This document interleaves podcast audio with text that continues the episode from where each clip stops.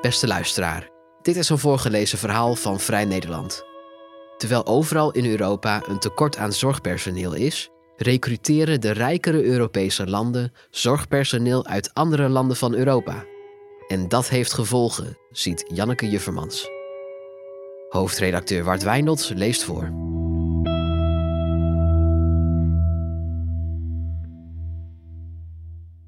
Voor de 26-jarige cardioloog in opleiding Flavius Puia uit Roemenië was het niet een kwestie van of hij ergens anders dan in zijn geboorteland Roemenië zou studeren en werken, maar naar welk land hij zou gaan, vertelt hij in de kantine van het Medisch Centrum Leeuwarden, waar hij kooschappen loopt.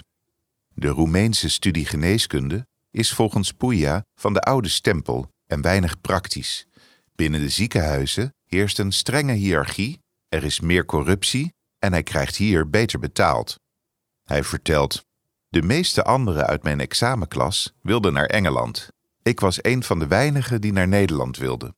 De toelating in Engeland was minder kansrijk en ik hoorde goede verhalen van twee oud-klasgenoten over de opleiding in Groningen. Hij denkt niet dat hij ooit nog terug zal gaan naar Roemenië. Hij zegt: Ik heb hier mijn draai gevonden. Puja is een van de vele voorbeelden van zorgpersoneel dat Roemenië in de afgelopen tien jaar heeft verlaten. In april 2020, tijdens de eerste fase van de pandemie, telde Roemenië het hoogste aantal coronabesmettingen en coronadoden van heel Europa. Niet alleen was er veel wantrouwen jegens het vaccin en lukte het de overbelaste artsen en ziekenhuizen niet om dit wantrouwen te keren, er was ook simpelweg te weinig zorgpersoneel om voor patiënten te zorgen. Volgens het Weense Instituut voor Internationale Economische Studies, WIIW, is er geen ander Europees land dat tussen 2010 en 2018 zoveel artsen aan andere Europese landen kwijtraakte als Roemenië. George Borchan, directeur van de Orde van Roemeense Artsen, zegt dat het er 14.000 zijn, meer dan een kwart van de artsen die Roemenië nu heeft. De opleiding van elk van die artsen kostte het land 100.000 euro. En de baten komen nu dus ten goede aan andere landen. Bovendien spant Roemenië volgens de Wereldgezondheidsorganisatie, WHO, binnen Europa de kroon op het gebied van vermijdbare sterfte. 2,5 keer zoveel als gemiddeld in de rest van Europa.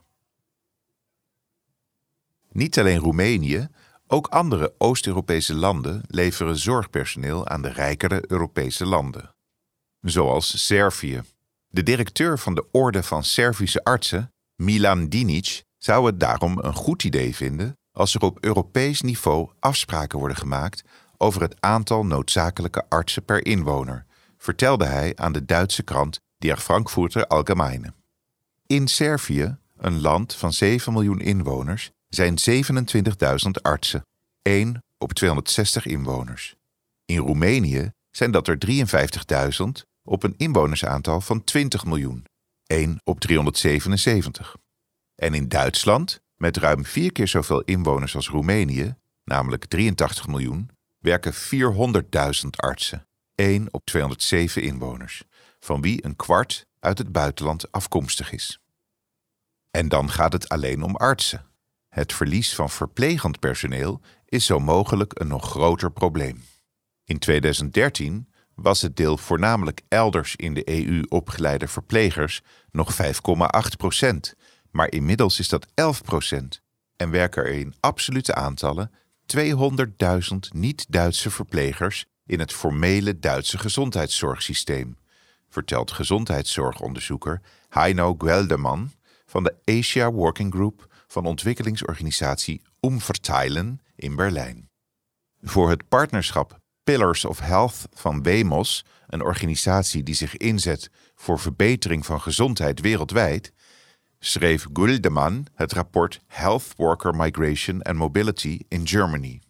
Daarin beschrijft hij onder andere waar de verschillende zorgverleners in Duitsland vandaan komen en geeft hij aanbevelingen aan de Duitse regering het Duitse maatschappelijk middenveld en de Europese Unie voor een duurzamer antwoord op de zorgcrisis in Duitsland. Een groot deel van die 200.000 in het buitenland getrainde verplegers in Duitsland komt uit de EU, 43 procent, uit landen als Roemenië en Servië.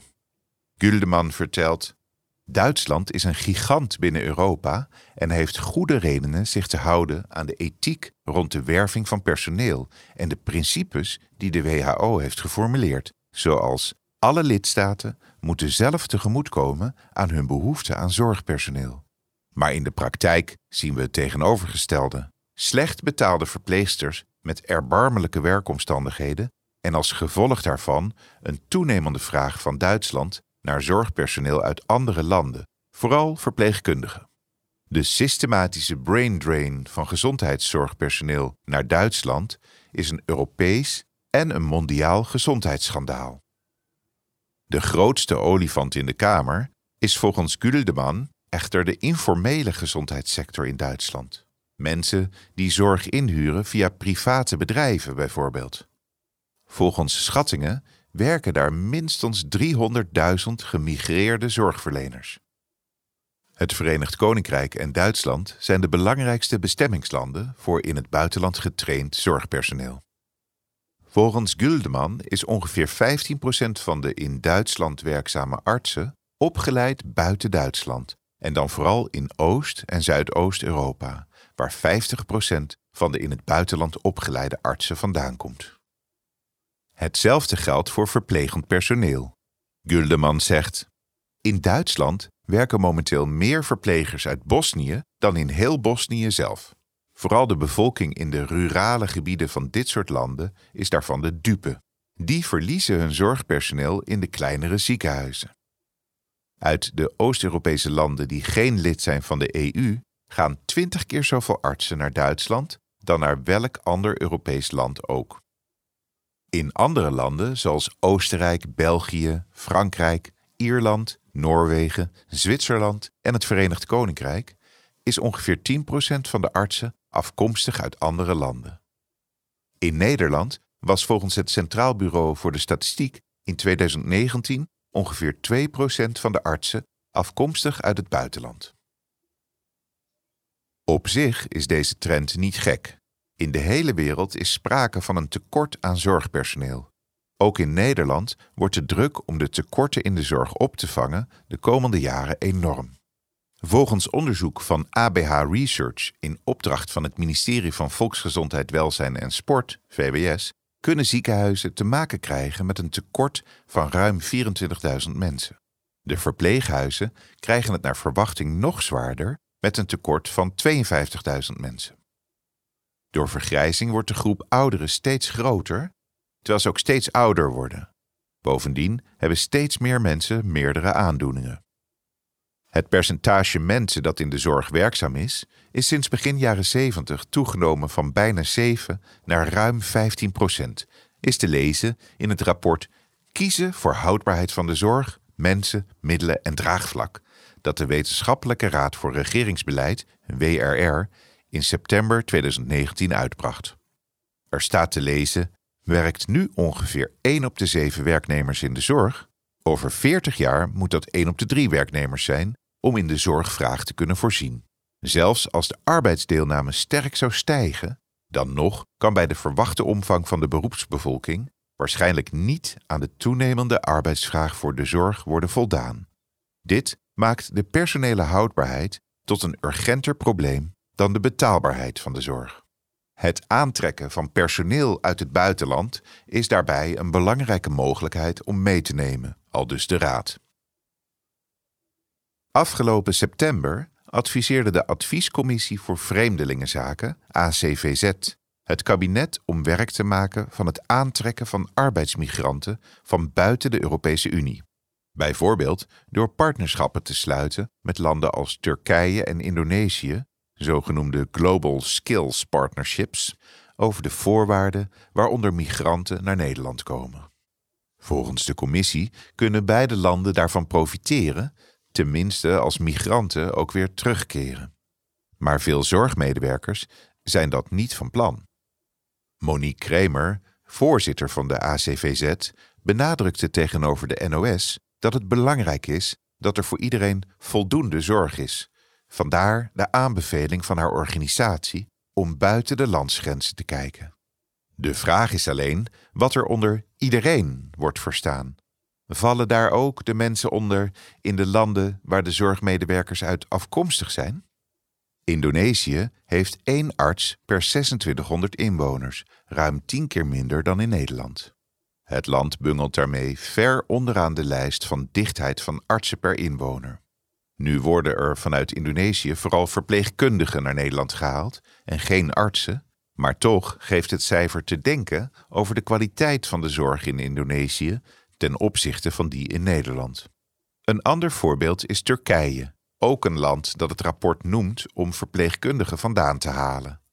Dit land heeft volgens het WHO-rapport Health and Care Workforce in Europe Time to Act op dit moment het laagste aantal verplegers per duizend inwoners binnen Europa, namelijk 2,5.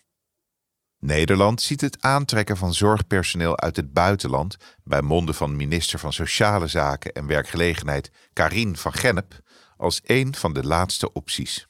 Van Gennep vindt dat zolang er in Nederland nog werkloosheid is en we veel deeltijdwerkers hebben, we eerst moeten investeren in deze mensen aan het werk krijgen, bijvoorbeeld in de zorg. Maar het bloed kruipt waar het niet gaan kan.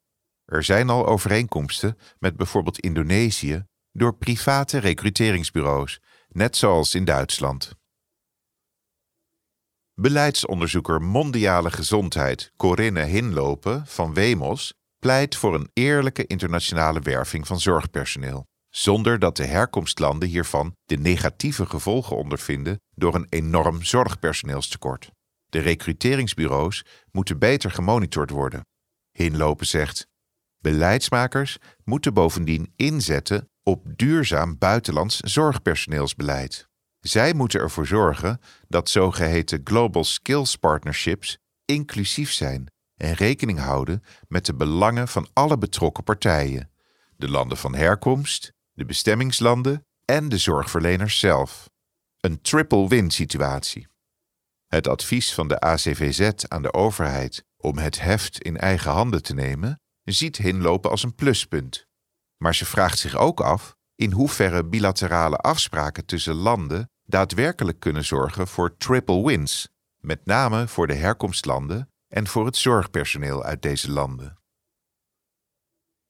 Hoogleraar gezondheidseconomie Jochen Miro van de Rijksuniversiteit Groningen zegt: In de kern zit iedereen met hetzelfde probleem: meer zorg met minder mensen. Dat speelt op organisatieniveau met onvervulde vacatures, op regionaal niveau met oplopende wachtlijsten en op internationaal niveau met steeds meer vraag naar personeel uit het buitenland, terwijl dat buitenland zelf die mensen ook nodig heeft. Er is ook geen silver bullet voor. Heino Guldeman zegt: Het heeft allemaal met marktwerking te maken. We betalen onze eigen verpleegkundigen te weinig, waardoor ze met hun vak stoppen en halen ze dan uit het buitenland. Dat is problematisch, want toegang tot gezondheidszorg is een mensenrecht. Dat die toegang niet voor iedereen gelijk is, blijkt ook uit het in september verschenen WHO-rapport Health and Care Workforce in Europe, Time to Act. Daarin is te zien dat landen met relatief minder medisch personeel per aantal inwoners, zoals Oost-Europese landen en Centraal-Aziatische landen als Oezbekistan en Kazachstan, een relatief lage levensverwachting hebben, waarbij moet worden opgemerkt dat het hier gaat om een correlatie, geen oorzaak-gevolgrelatie. Mensen in West-Europese landen worden gemiddeld ruim 80 jaar oud. In Centraal-Azië en Oost-Europa is dat rond de 70. Nog schrijnender is de tabel met sterftes van kinderen onder de 5 jaar. In sommige delen van Centraal-Azië ligt het percentage kinderen onder de 5 dat sterft op 43 procent, terwijl het percentage kinderen onder de 5 dat sterft in veel West-Europese landen ongeveer 3 procent is. Niet alleen is er in veel landen steeds minder zorgpersoneel, als er dan eindelijk iemand is aangetrokken voor een functie, is de kans groot dat deze persoon snel weer vertrekt. In Nederland stroomde in 2020 43% van het aangetrokken zorgpersoneel binnen twee jaar weer uit. Niet eens zozeer vanwege de lage salarissen, maar vooral vanwege weinig loopbaanperspectief en inhoudelijke uitdaging. Zo bleek uit onderzoek van een adviescommissie onder leiding van Doekle Terpstra. In veel andere landen, zoals in Duitsland, speelt hetzelfde probleem. Heino Guldeman van de Asia Working Group zegt: We moeten de vraag naar gezondheidswerkers vanuit het buitenland verminderen en het vak voor onze eigen inwoners weer aantrekkelijker maken. We zijn als westerse landen zelf het probleem, niet het land waar we het medisch personeel vandaan halen. Maar volgens Jochen Mirau gaat ook het verhogen van de salarissen of het vergroten van arbeidstevredenheid uiteindelijk niet werken. Hij zegt: hogere lonen trekken misschien mensen naar de sector, maar het arbeidstekort speelt in de hele semi-publieke sector, ook in het onderwijs, bij de politie, etc. De zorg is uiteindelijk de laatste arbeidsintensieve sector die er in de westerse wereld over is. Eerder kon er veel in de zorg opgevangen worden door meer geld en dus personeel. Maar nu is geld niet meer het probleem, maar personeel. We zitten in de transitie van zorg door babyboomers naar zorg voor babyboomers. En het aantrekken van personeel uit het buitenland is geen oplossing, vindt Guldeman. Hij zegt: Het recht op zorg is een mensenrecht. Dat kun je niet aan de markt overlaten. Maar je maakt weinig vrienden als je de EU vraagt dit te reguleren.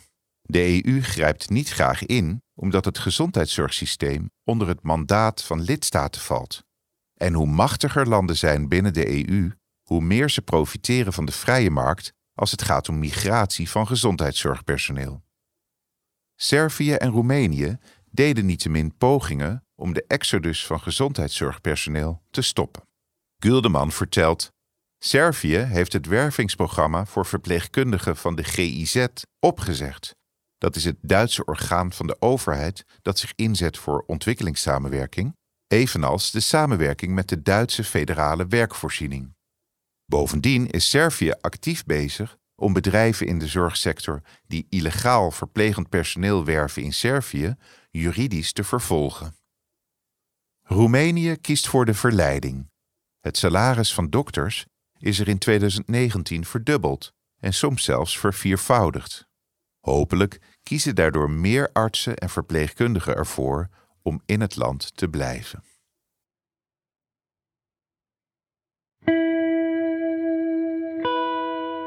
Wil je meer verhalen van ons lezen of beluisteren? Kijk dan op vn.nl of abonneer je op Vrij Nederland in je podcast-app. Voor onze trouwe luisteraars hebben wij ook een speciale actie. Een half jaar Vrij Nederland online voor maar 15 euro. Kijk voor de aanbieding en de voorwaarden op vn.nl/podcast. Bedankt voor het luisteren.